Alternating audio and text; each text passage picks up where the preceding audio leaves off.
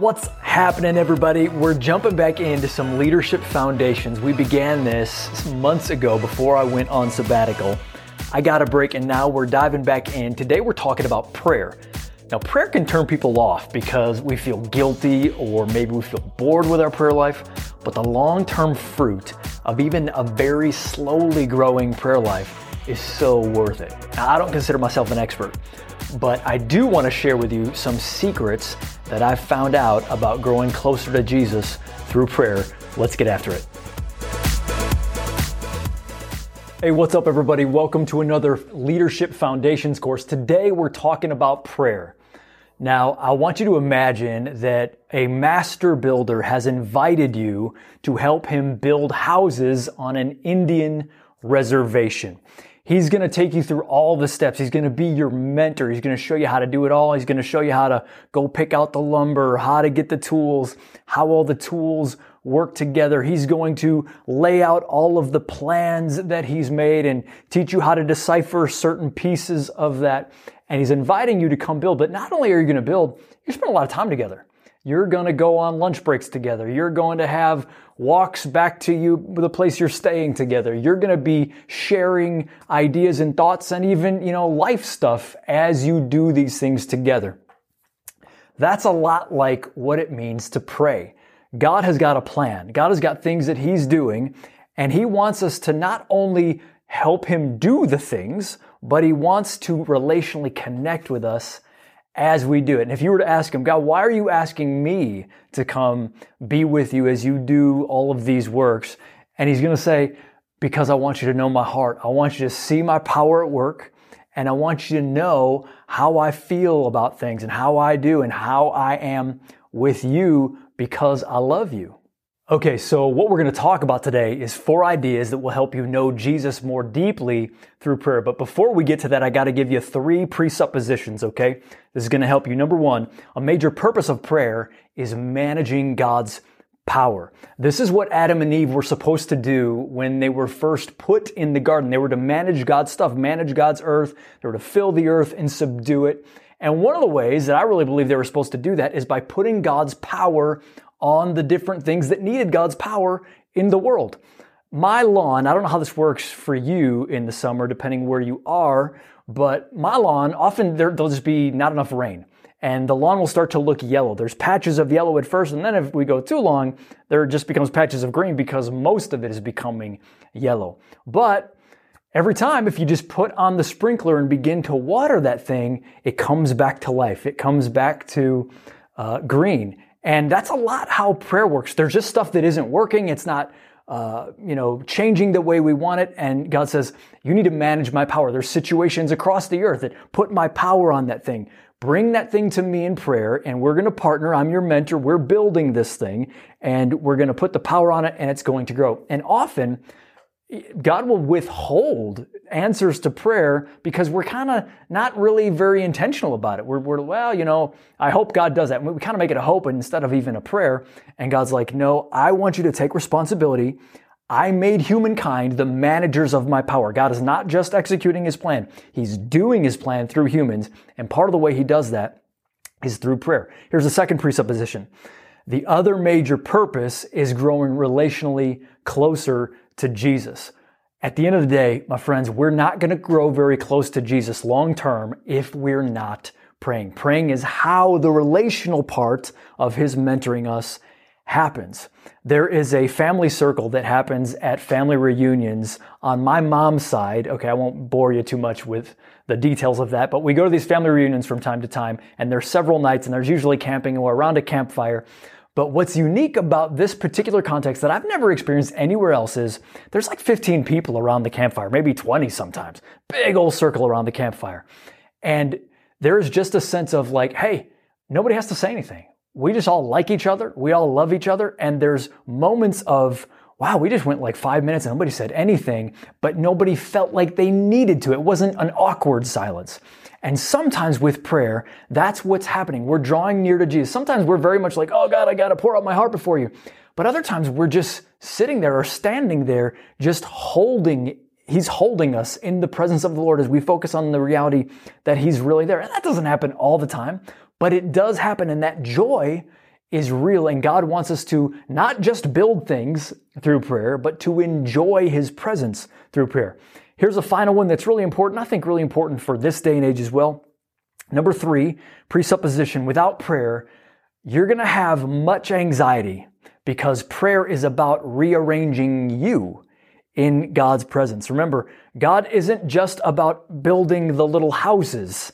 Uh, he's about actually fixing us while we're going through this together.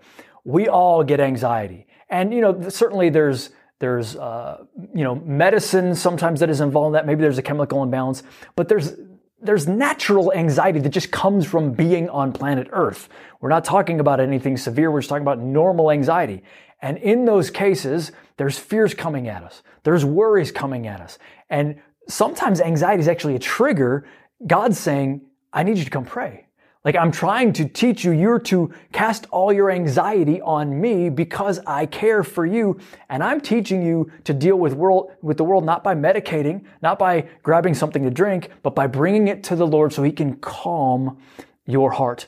There's a quote, and I don't know who said it. Maybe if you know, you can, you know, you can tell me, but it goes, when the world is out of order, put the man in order and the world will come back in order what it's talking about there is we get discombobulated on the inside, but if we will get with Jesus, He will, through prayer and through time in God's Word, put us back together. And then the world will seem a whole lot more tolerable. So if prayer helps us connect with God, let's talk about four ideas that will help you know Jesus deeply through prayer. Here's the first one. Importunity demonstrates faith.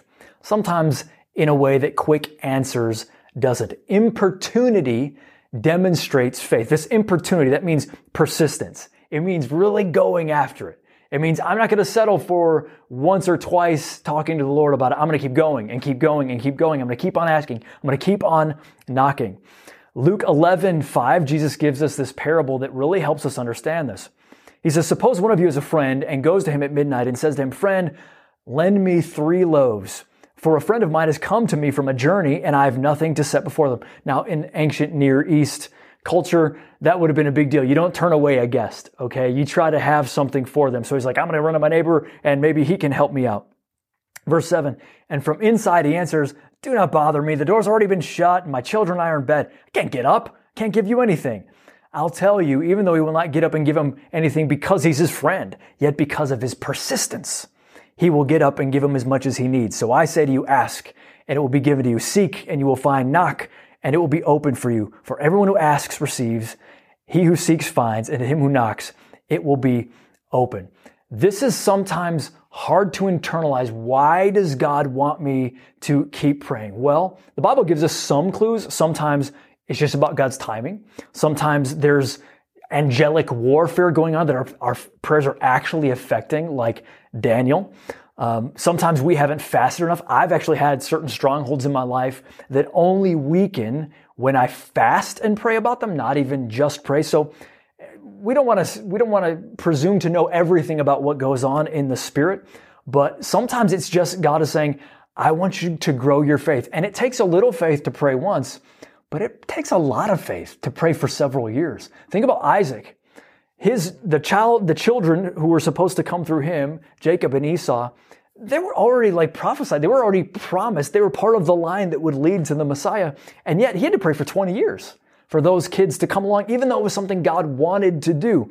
We don't totally understand why. All we know is importunity is necessary. This is why. So a little application prayer lists can be really important. Now, I'm a believer that sometimes the anointing falls off of prayer lists and we can't, we can't just do repetitively the same thing every day. But just having, hey, here's my prayer list or here's my prayer cards for my kids. Here's my prayer cards for my work environment. Here's my prayer cards for these people I'm hoping are going to come to know Jesus Christ. That can really work. There's an, an app, at least, you know, up to date right now when I'm recording this, the Echo Prayer app that helps us at Fierce, you know, pray for different ones and pray for the church and, and, you know, just different priorities. And it's, you know, kind of technological. So you can scroll through and it randomizes it and that kind of thing. But all those are just tools that we can do to pray with importunity. Don't give up because we'll see the, the right answer at the right time. Here's number two. Prayer is where I surrender to God's will. Hey man, look, um, God is going to be determined to teach us. He's the one with the plan. Remember the, the metaphor? He's our mentor. He's teaching us. Here's how we build the houses. He doesn't show us the whole plan. He's got the plan. He's showing us how to put in this thing or put in that thing through prayer. But he's like, hey, I've got the plan. And you can ask for stuff, and sometimes we'll throw a window up just because you asked. But other times, God says, no, that's getting away from what I want. We need to do what I want. And prayer will change us to surrender. But we got to come to prayer knowing, okay, I do want what I want, but I've got to surrender that to the Lord. Luke 22, 42, here's Jesus. Jesus himself demonstrating this for us. Father, if you're willing, remove this cup from me. Yet not my will, but yours be done. So there's just a, a, a surrender component to prayer. Here's number three. Connecting prayer to God's word is a double blessing. This one is awesome. This one intentionally grows your character. This is where we're really changing because we're, we're, taking both the Word of God and prayer and we're putting them together. It helps us be directed. It helps us be corrected. It helps us think like God thinks because remember, He doesn't want to just get the job done. He wants to transform what and who we are through prayer, and that comes through the Word. John 17, 17, Jesus says, He's praying to the Father. He says, Sanctify them in the truth. Your Word is truth. We get more godly, which is part of God's purpose for us. We get more godly through prayerfully meditating on God's Word. Here's one way that we do that it's by bringing God His promises. Did you know that one of the things we do is we remind God of His promises? Now, when I was first saved and I heard that, I was like, why do I got to remind God of His own promises? Doesn't He know His promises? He does. And I don't know entirely why this works, but I have experienced the benefit of it. When I come remind Him of who He is, maybe it's because I've reviewed it, maybe it's because He wants me to, you know, come to Him and, and, base my requests on his word. I'm not really sure, but I know that it ends up being true. I remember when I was um, early on as a Christian, I was in this apartment and there was just there's cockroaches in it, man. And I was on a futon really low to the ground. I was always like, "Oh God, please don't let any um, cockroaches get on me." And by the way, I'm in a bad neighborhood, so don't let anybody murder me in the night. And I would confess this verse, Proverbs 19:23: "Fear of the Lord leads to life, bringing security and protection from harm. And I would remind God of that promise every night. God, you say that if I fear you, you're going to protect me from harm. I know that that's not true in every case. We're still going to die. But it's an example of God, I'm bringing you your promise and I'm praying your promise back to you. But there's also just praying through the word while we're reading it. So I want to give an example of something Martin Luther used to do. There's four components to how he prayed through scripture. It was instruction, thanksgiving, confession, and prayer. And this is something you can do with a single Bible verse. I'll give you one of mine recently. Recently, I've been going through Philippians 5 verse 4, which says, let your gentleness be evident to all men. Now, I've just had some patience tests recently. You know, there's I'm just tempted to respond in like not so gently sometimes. And so I've got to pray through this passage. So first, the instruction part, that is just try to summarize it in your brain. What is God trying to say to me through this? Well, he's trying to say, Carter, um, you need to watch out being sharp with people. Instead, represent Jesus' gentleness to people, not your own unsanctified personality. So that's the instruction part. That's number one. And then begin to thank him. So I just think through this, this text. How do I thank God for that? Well, God, I thank you for the times you've given me grace to be gentle. Um, I thank you for times you've shown me, given me a better example through maybe others, through some of my mentors. I think of certain people like Scott Chapman or Brian Davies that have really demonstrated the gentleness of Jesus to me. God, thank you for guys like that. Then I confess. Lord, I'm confessing with this one scripture verse, I have not been gentle lately. And probably there's, there's more ways I've not been gentle than I'm even paying attention to. So I spend some time confessing and then prayer. Lord, would you grant me the grace to be more gentle? When I'm in that moment, when I'm about to, you know, lose my cool a little bit, help me remember how would Jesus represent his gentleness in the midst of this frustration. And you can take any text you want and just go through that very same thing. Hey man, what's the point?